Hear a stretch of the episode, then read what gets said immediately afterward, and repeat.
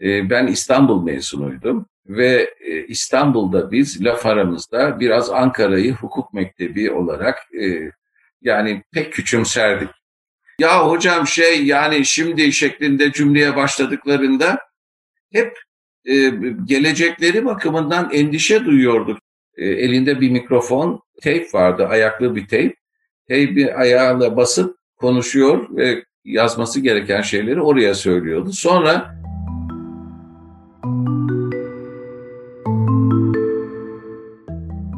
Ben Furkan Güventaş'tan.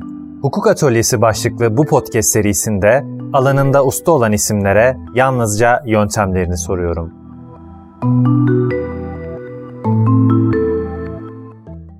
Bu bölümde konuğum Sayın Profesör Doktor Hakan Pekcanıtes. Hocam hoş geldiniz. Hoş bulduk.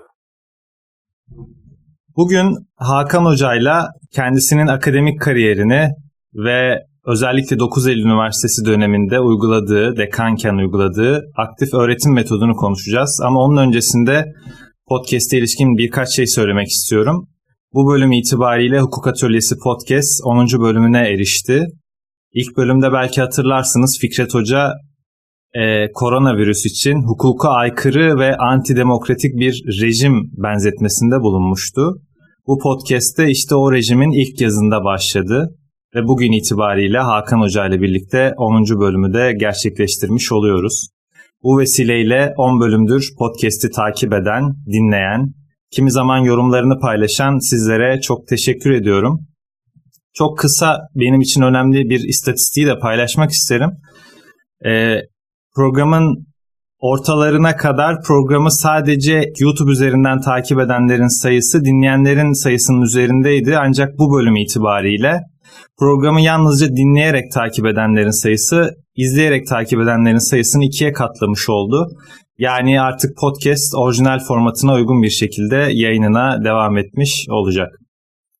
Tekrar Hakan Hoca'ya dönmek istiyorum. Ee, hocam ilk soru olarak ben 9 Eylül Üniversitesi Hukuk Fakültesi'nde dekanlık yaptığınız dönemden başlamak istiyorum. Çünkü 2000 ila 2003 yılları arasındaki bu dönemde e, o zamana kadar zannediyorum uygulanmamış bir öğretim metodunu hayata geçirdiniz. Aktif öğretim metodu. Ee, biraz bundan bahsedebilir misiniz? Aktif öğretim metodu nedir? Ee, bunu aynı zamanda zannediyorum probleme dayalı öğrenme metodu diyenler de var. Evet, öncelikle ben de size teşekkür etmekle başlamak istiyorum. Ee, atölyenize beni dahil ettiğiniz için ve genç meslektaşlarımla, sevgili meslektaşlarımla buluşabilme imkanını sağladığınız için önce onları da sevgiyle e, selamlamak istiyorum. E, şöyle aktif eğitimin bizdeki e, uygulaması 1997 yılından itibaren aslında 9 Eylül Üniversitesi önce tıp fakültesinde sonra mühendislik fakültelerinde bu aktif eğitim başladı. Ben 2000 yılında dekan olduğumda zannediyorum birkaç ay sonra fakülteden mezun olan öğrencilerin diplomalarını imzalamam gerekiyor idi bu diplomaları imzalarken bir taraftan da öğrencilerin fotoğraflarını görüp onları tanıyıp tanımadığımı e, düşünerek o şekilde imzalıyordum diplomaları. Fakat şöyle bir bitirdikten sonraki 600 civarında öğrenci diyebilirim. Bu öğrencileri daha sonra yaptığım incelemeden de yüzde kırkının hemen hemen fakülteye hiç gelmediğini tespit ettim. Daha sonra e, diğer araştırmaları da yaptık ki yüzde sekseni hemen hemen bu öğrencilerin hiç söz almamış, hiç konuşmamış, hiç tartışmamış idi. Ama daha da vahim olanı bu öğrencilerin yüzde doksana yakını hiçbir araştırma yapmamış, bunun için fakültenin kütüphanesine veya bir başka kütüphaneye girip inceleme yapmamış. Şimdi şöyle bir manzarayla karşılaşıyoruz o zaman bir hukuk öğrencisini düşünün dört yıl boyunca hiç konuşmuyor. Hiç araştırmıyor. Hatta yüzde kırkı fakülteye dahi gitmeden mezun oluyor. Nasıl oluyor? İşte şu ya da bu şekilde mezun olabiliyor. Ve bunu biz bir yıl boyunca e, kürsünün karşısına oturtuyoruz. Sürekli dinliyor. senede bir kez veya iki kez vize sınavı yaptıktan sonra bir de final sınavında eğer 50'nin üzerinde not almışsa başardın diyoruz. Aktif eğitimin bugünkü eğitimden çok önemli farklılıkları var. Bunların başında aktif eğitimde öğrenci devam etmek zorunda. Fakülteye e, o derse devam etmeyi en az yüzde seksenini mutlaka karşılamak zorunda. İkincisi aktif eğitim mümkün olduğu kadar derslerin sayısının, saatinin azaltıldığı, öğrencinin araştırmasının çoğaltıldığı bir eğitim sistemi. Bunun için öğrenciler küçük gruplara bölündü. 8 kişilik ve 10'ar kişilik gruplar. Bu grupların başında da bir öğretim üyesi var ama öğretim üyesi hiçbir zaman onlara yol göstermiyor. Hiçbir zaman onlara bir şey anlatmıyor. Hiçbir zaman onları yaptıkları yanlışları doğrularıyla e, düzeltmiyor. Yaptığı yegane şey onların mümkün olduğu kadar konu içinde kalmaları ve o çerçevede değerlendirmelerini sağlamak. Bu küçük gruplar pazartesi günleri bir araya geliyorlar ve bir araya geldiklerinde 3 saatlik bir oturum boyunca kendilerine önceden hazırlanmış bir olay sunuluyor. Ancak bu olay bizim fakültelerde alıştığımız pratik çalışmadan farklı. Şöyle bir farkı var. Pratik çalışmada tek bir dersin o zamana kadar işlenmiş konuları ile ilgili sorular sorulur.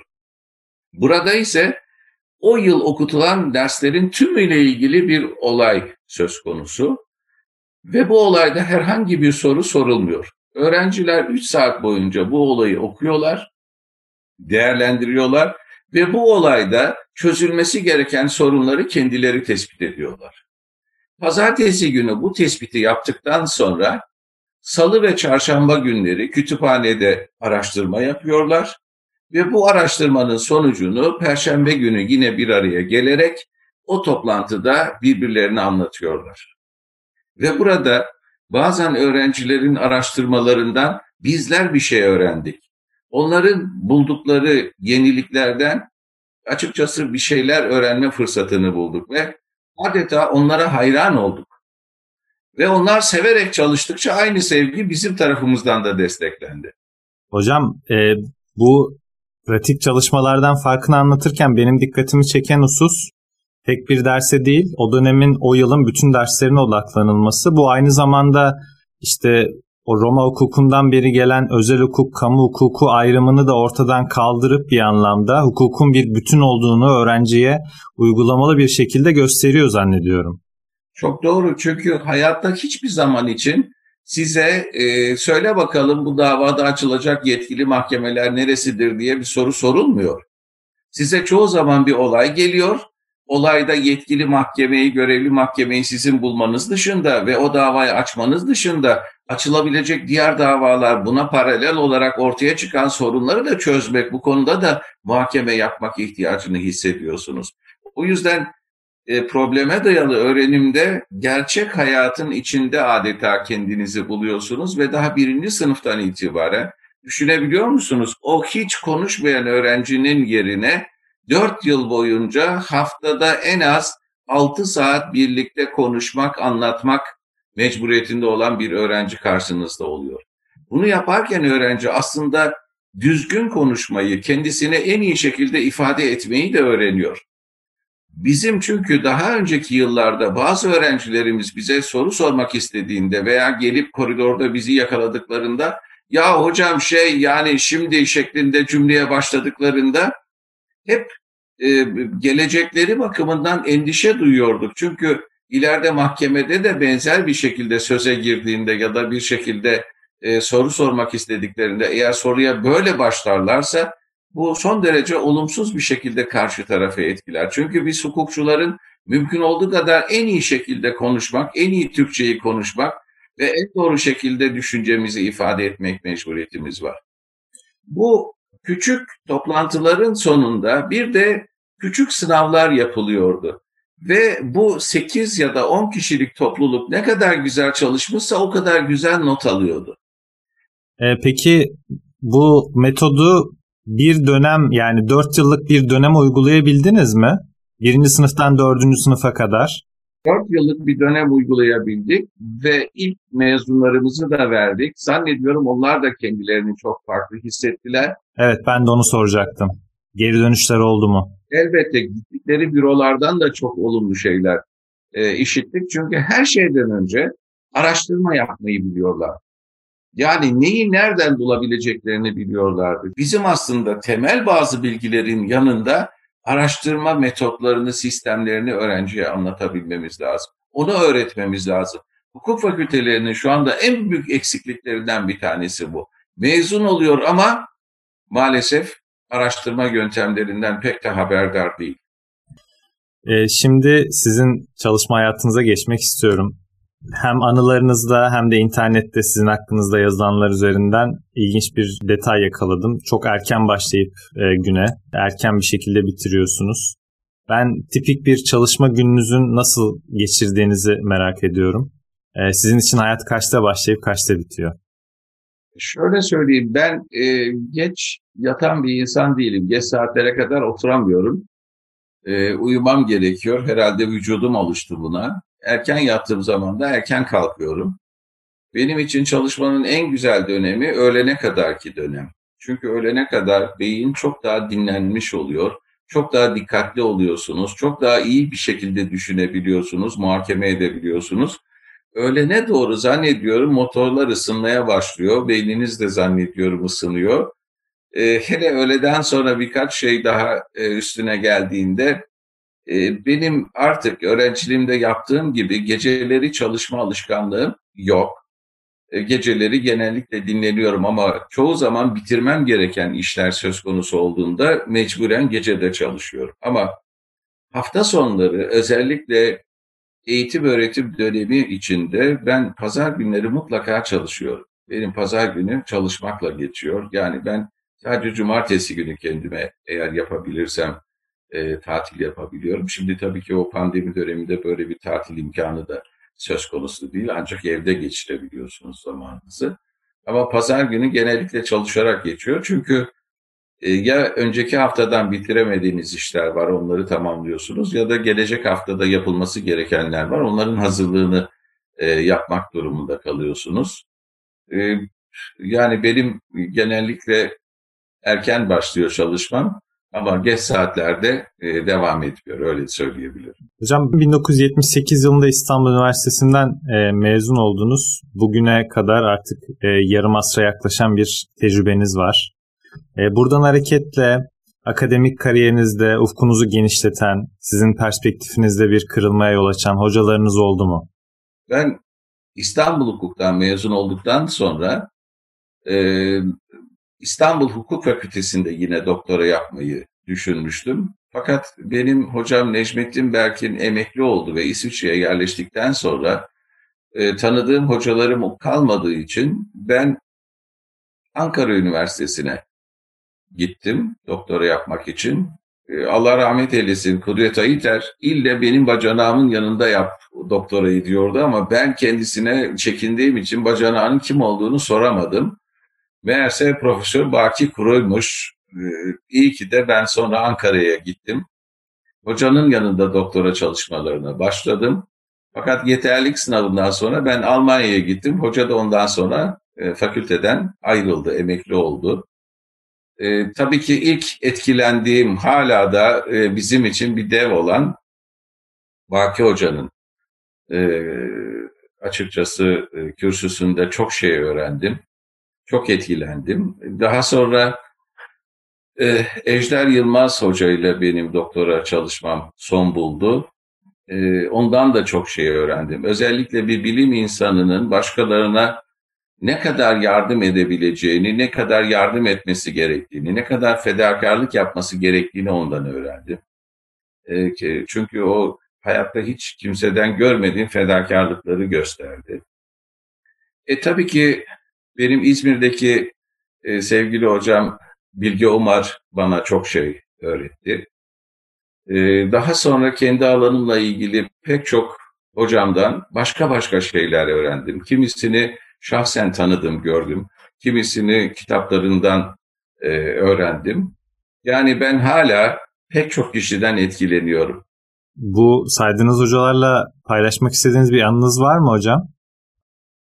Baki Hoca'nın derslerinde e, çok heyecanlanırdım. Bunun en önemli sebeplerinden birisi de belki e, ben İstanbul mezunuydum ve e, İstanbul'da biz laf aramızda biraz Ankara'yı hukuk mektebi olarak e, yani pek küçümserdik. Hatta kendi aramızda da bu düşünceye inanmıştık. İşte İstanbul enternasyonelmiş, onlar değilmiş vesaire gibi böyle şehir efsaneleri. Ee, iyi ki de Ankara'ya gitmişim. Her şeyden önce onu söyleyeyim. Böyle bir şeyin doğru olmadığını gözlerimle gördüm hem de yaşadım. İkincisi de bizimki sadece tevatürden ibaretmiş. Hiç de doğru tarafı yokmuş. Ve iyi ki de Baki Hoca'yı tanıdım. E, ben e, tabii ki başka bir e, belki fakülteden gelmenin tedirginliğiyle acaba Ankara'daki bazı derslerin içeriklerini ya da e, sorularını cevaplayabilir miyim endişesiyle e, açıkçası her dersine büyük bir e, heyecanla katılıyordum ama ondan öncesinde de mümkün olduğu kadar hazırlıklı gitmeye çalışıyordum. Bir müddet sonra onun yanında büyük bir huzur buldum. Ve hoca ile birlikte çalışmanın da büyük bir mutluluğuna eriştim. E, Almanya'ya gittiğiniz dönemlerde oradan ilham aldığınız, birlikte çalıştığınız hocalarınız oldu mu? E, mutlaka oldu. E, mesela Profesör Leipold bizim alanımızda, usul hukuku alanında e, en ünlü profesörlerden bir tanesiydi Almanya'da. E, Freiburg Üniversitesi'ndeydi. E, ben kendisiyle tanışmaya gittiğimde e, onun çok ünlü bir Stein Jonas şerhinde yazarlığı vardır ama aynı zamanda pek çok kitabı da vardır. E, o kitabın üzerinde, o şerhin üzerinde çalışması devam ediyordu. E, fakat benim Türkiye'de hiç görmediğim bir metottu. E, elinde bir mikrofon, e, yazması gereken şeyleri mikrofona söylüyordu. E, tape vardı, ayaklı bir tape. Tape'i ayağıyla basıp konuşuyor ve yazması gereken şeyleri oraya söylüyordu. Sonra içeride sekreterini gördüm. Onun da bir kulaklığı var. O da teypteki konuşmaları kağıda döküyordu. Bu sistemi hiç görmemiştim. Ee, bana çok enteresan geldi. Çok da e, modern geldi. E, fakat Türkiye'de bunu hiç e, yaşamamıştım.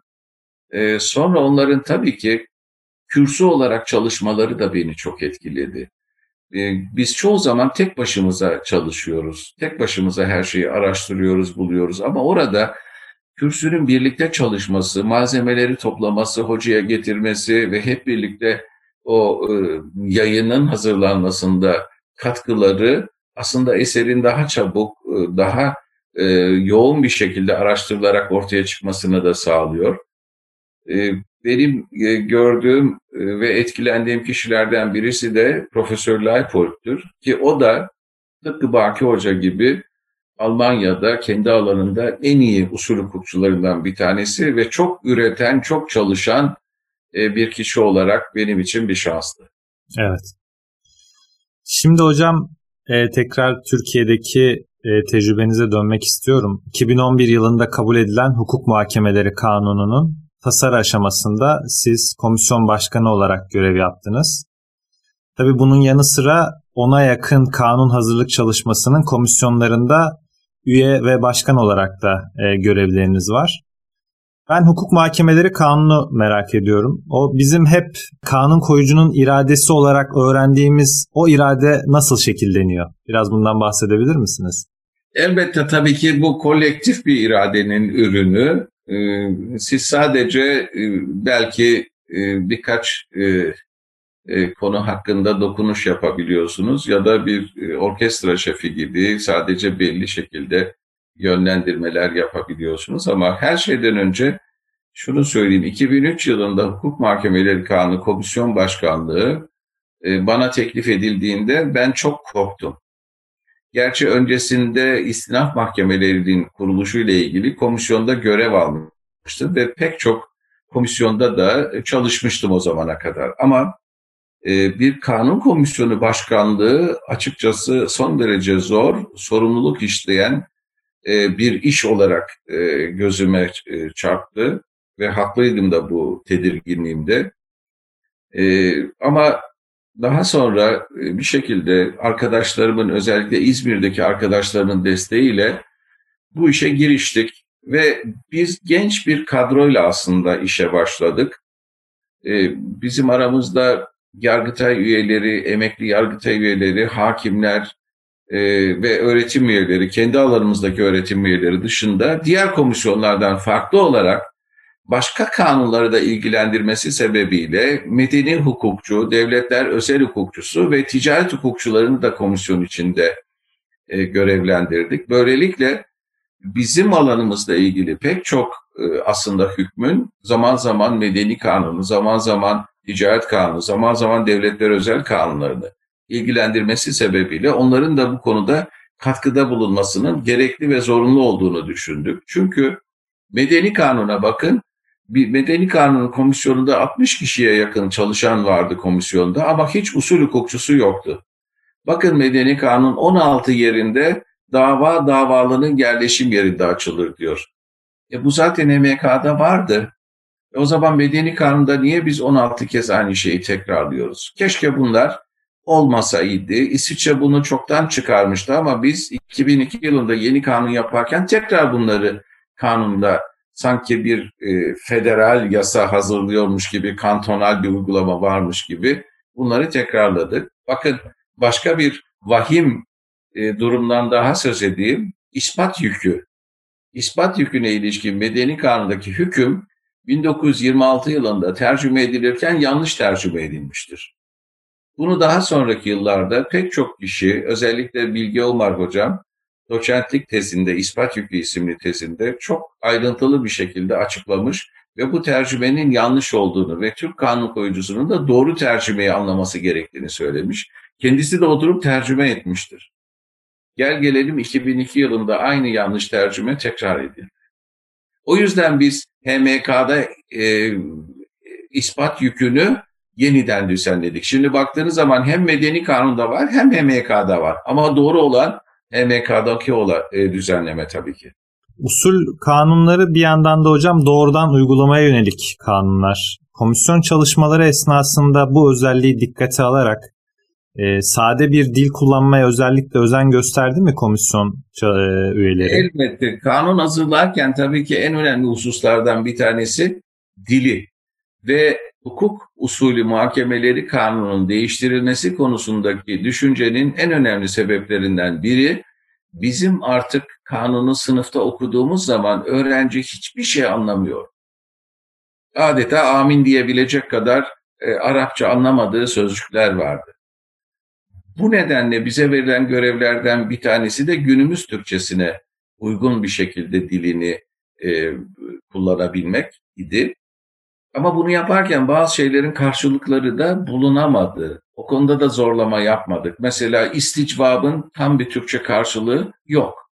Belki ileride de bir Türk Dil Kurumu bu konuda gelişebilir, farklı şeyler bulabilir. Ya da fer'i müdahaleye bağımlı, bağımsız katılan gibi çok kullanılmayan kelimeleri tercih etmedik ama pek çok şeyi Türkçeleştirmeye gayret ettik. Şimdi hocam akademik yazıma ilişkin bir hususa geçmek istiyorum. Ee, sizin ders kitabı, temel bilgiler ve pratik çalışmalar başlıklarıyla yayınlanmış eserleriniz var. Bu eserlerden bir kısmı da 20. baskılarını geçmiş durumda. Ama siz bunların yanı sıra e, blog yazıları da yazıyorsunuz meslektaşlarınızla birlikte. E, buradan hareketle akademik metinlerin biçimiyle ilgili bir şey sormak istiyorum. Çünkü bugün itibariyle işte yaşadığımız dijital dünyada makaleleri, monografik eserleri okuyanların sayısı gün geçtikçe azalıyor. E, maalesef hukukçular artık internet kolaylığına da e, alışmaya başlamış durumda. Hatta e, akademide çok popüler olan bir makale başlığı profesör sizi kimse okumuyor şeklinde bir başlık var sürekli paylaşılan internet üzerinde. Sizce akademik yazım biçim bakımından nereye gidiyor hocam?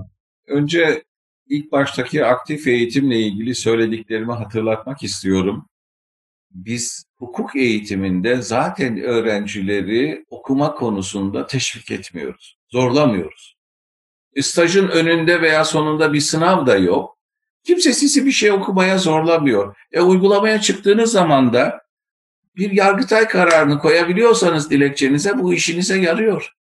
Bir hukukçu olarak öyle e, teorilerle, doktrinle, yazılmış olan kitaplarla, görüşlerle pek fazla ilgilenmiyorsunuz. Hiç kimse de bunu sizden beklemiyor. Hatta yakın zamana kadar bir yüksek lisans doktora yapmak istediğinizde vakit kaybetme gel bir an önce büroda artık işe başla diye söylenebiliyordu.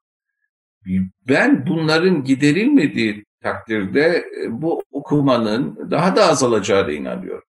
Bakın Türkiye'de şu anda 200 bin civarında hukukçu var aktif. Bunlar işte 140 bin civarı avukat deseniz işte hakimiyle, öğrencisiyle, başka alanlarda çalışanıyla 200 bine yakın. Basılan bir kitap 300 civarında satıyor yılda. Ders kitabından söz etmiyorum. Yani sizin diyelim ki işte tasarrufun iptali davaları. En iyisi bin tane satar. İkinci basısını yaparsanız ne mutlu size. E şimdi bu kadar yoğun 16 bin öğrencinin hukuk okuduğu, 200 bin civarında hukukçunun bulunduğu bir ülkede 300 kitap çok az. Çünkü okunmasının kendisine bir fayda sağlayacağını görmemiş, duymamış, zorlanmamış. Bu ancak eğitimle olabilir. Yani hocam aslında akademik yazımın e, şekil değiştirmesi evet belki dijital dünyanın da getirdiği bir şey ama biz bunu ancak hukuk fakültesinde öğrencileri zorlayarak onları okumaya alıştırarak aşabiliriz diyorsunuz. Ben öyle anlıyorum. Hem öyle hem de onlar okuduktan sonra başarılı olduklarını görebilmeliler. Karşı tarafın da bunu kendilerinden beklemesi lazım. Ama bütün bunlara rağmen e, ben blog yazılarından öğrendiğim kadarıyla çok da kötümser olmamak gerekir. Yani bazı kitapların e, satışı düşük olsa bile blog yazılarında daha fazla olduğunu. Mesela pandemi sebebiyle ben alelacele bir makale hazırlamıştım. Sonra bana söylenen 8 bin kişinin en azından şimdi öyle diyorlar e, tıkladığını, ha, okuyup okumadığını bilemiyorum ama tıkladığını söylediler. E, bu çok iyi bir rakam ve bu söylediğim şöyle bir, bir hafta içinde. Okuyan, takip eden, meraklı olanlar da var.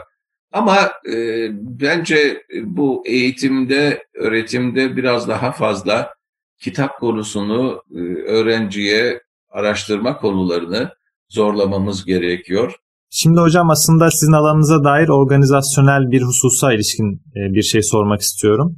Türk Medeni Usul ve İcra İflas Hukukçuları Birliği MİHBİR'in faaliyetlerini başlattınız. Bunun yanı sıra aynı zamanda Dünya Usul Hukukçuları Birliği'nde de öncü çalışmalarınız ve hatta bu organizasyonun İstanbul'da da e, gerçekleşen etkinlikleri oldu. MİHBİR e, bu Türkiye'de hukukçu akademisyenler açısından benim bildiğim kadarıyla diğer alanlarla karşılaştırıldığında çok örneği olmayan bir komünite. Böyle bir topluluk oluşturulmasının sizce alana ne gibi bir faydası var? Şunu söyleyeyim bu soruyla ilgili. 1986 yılında e, Almanya'da Alman usul hukukçuları toplantısına o zaman birlikte çalıştığım e, Alman hocayla birlikte katılma fırsatını buldum. Yaklaşık e, 100 kadar usul hukukçusu ama Almanya'da usul hukukçuları aynı zamanda medeni hukukçu, aynı zamanda ticaret hukukçusu, başka alanlarda da mutlaka ilgileri, dersleri, e, çalışmaları olan e, hocalar. Ama 100 kadar bunların içinde Avusturya'dan, İsviçre'den ve başka ülkelerden katılanlar da vardı. İki senede bir bir araya gelerek burada güncel sorunları, dünyadaki gelişmeleri tartışabilme fırsatını buluyorlardı. İki gün boyunca bu tartışmalara katıldım ve benim doktoradan sonra doçentlik tezimde ilk katıldığım bu Alman usul hukukçuları toplantısından esinlenmem sonucunda ortaya çıktı. Feri müdahale, üçüncü kişilerin davadaki etkisi tartışılmıştı. Ben de onun üzerine feri müdahaleyi doçentlik tezi olarak aldım. Sonra Türkiye'ye geldim. Tabii o zaman iki tane hukuk fakültesinden sonra İzmir'de üçüncüsü açılmıştı. Sonra açılanların tabii ki öğretim üyeleri henüz yoktu. Fakat 2000 yılına geldiğimizde artık bizim de sayımızın arttığını görünce o zaman hocalarımla konuştum. Dedim ki niye biz Almanya'daki gibi senede bir veya iki veya iki senede bir bir araya gelip e, güncel sorunları tartışamıyoruz. Hem birbirimizi tanıma hem görme fırsatı buluruz hem de bu sorunları tartışabiliriz. E, herkes çok olumlu karşıladı ve ilk toplantıyı Eskişehir'de gerçekleştirdik. Üniversitenin imkanları da çok önemliydi. Bize çok önemli bir destek de sağlanmıştı. Aslında düşüncemiz iki senede bir yapmaktı ama özellikle Baki hocamız bu toplantıların her sene yapılmasına son derece memnun kaldıklarını söyledi. Herkes destek olunca her sene yapmaya başladık. Hatta yavaş yavaş çıtayı yükselttik. Bir müddet sonra yabancıları da davet ettik. Onların da katılımcı olarak, konuşmacı olarak e, katılmalarını, konuşmalarını sağladık. Yani hocam benim anladığım kadarıyla ben de bir akademisyen adayı olarak e, hep yaşadığım zorluk şu. Tek başıma okuma yaparak, araştırma yaparak ancak çok sınırlı bir anlayışa sahip olabiliyorum. Ne zaman ki siz kendi alanınızdan, farklı insanların perspektiflerinden bir şeyler e, görüyorsunuz. O sizde belki bir ilham ışığı yakıyor. Dolayısıyla Mihbir'in de bu anlamda bu alanda çalışan insanların hem birbirini tanıması hem de bu çalışmaları filizlendirmesi açısından bir katkısı olduğunu anlıyorum ben.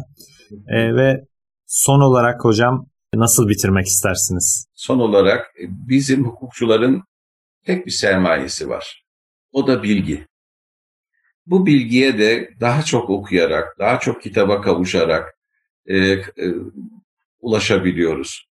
Bu sermayemiz ne kadar yüksek olursa o kadar başarılı olabilme imkanımız da var. Bu yüzden ben gençlere her ne kadar günümüzde her şey dijital ortamda ise de mümkün olduğu kadar kütüphanelerinin zengin olması ve bu kütüphanede yer alan kitapların mutlaka takip edilmesi, fırsat buldukça okunmasının gerekli olduğunu düşünüyorum. Aynı anda her şeyi okuyamayabilirsiniz. Bugün aldığınız bir kitap 20 sene sonra size çok büyük bir şekilde e, ışık tutacaktır. Veya bugün belki e, çok önemsemediğiniz bir alan size gelecekte çok önemli bir takım imkanlar sunabilecektir. O yüzden bu yelpazeyi çok açık tutmak gerekir. Ve son olarak bir şey daha söyleyeyim. Artık uzmanlaşmamız lazım. Bu ne iş olsa yaparım abi gibilerden hukukun her alanında biz uzmanız biçimindeki bu e, düşünce e, terk edilmeli. Bakın tıpta kaç tane ana bilim dalı var? Kaç tane uzmanlık var? E, hukukta yok. Ne hakimimiz uzman, ne avukatımız uzman. E, bu uzmanlıkları sağlayamadığımız takdirde hata yapabilme, eksik olarak bir takım hususları e, ortaya koyabilme e, ihtimali, daha doğrusu tehlikesi söz konusu olabiliyor. Size de teşekkür ediyorum böyle bir fırsatı bana verdiğiniz için, bunları söylememe e, fırsat tanıdığınız için. E, size de oralarda başarılar diliyorum, e, güzel şeyler yapacağınıza inanıyorum. Yolunuz açık olsun diyorum. Hocam çok teşekkür ederim davetimi kabul edip katıldığınız için. Ee, sizinle metot üzerine konuşulacak daha çok şey var ama e, zaman sınırı nedeniyle bugün sadece bunları konuşabildik. Tekrar teşekkür ediyorum hocam. Ben de teşekkür ediyorum. Sağ olun.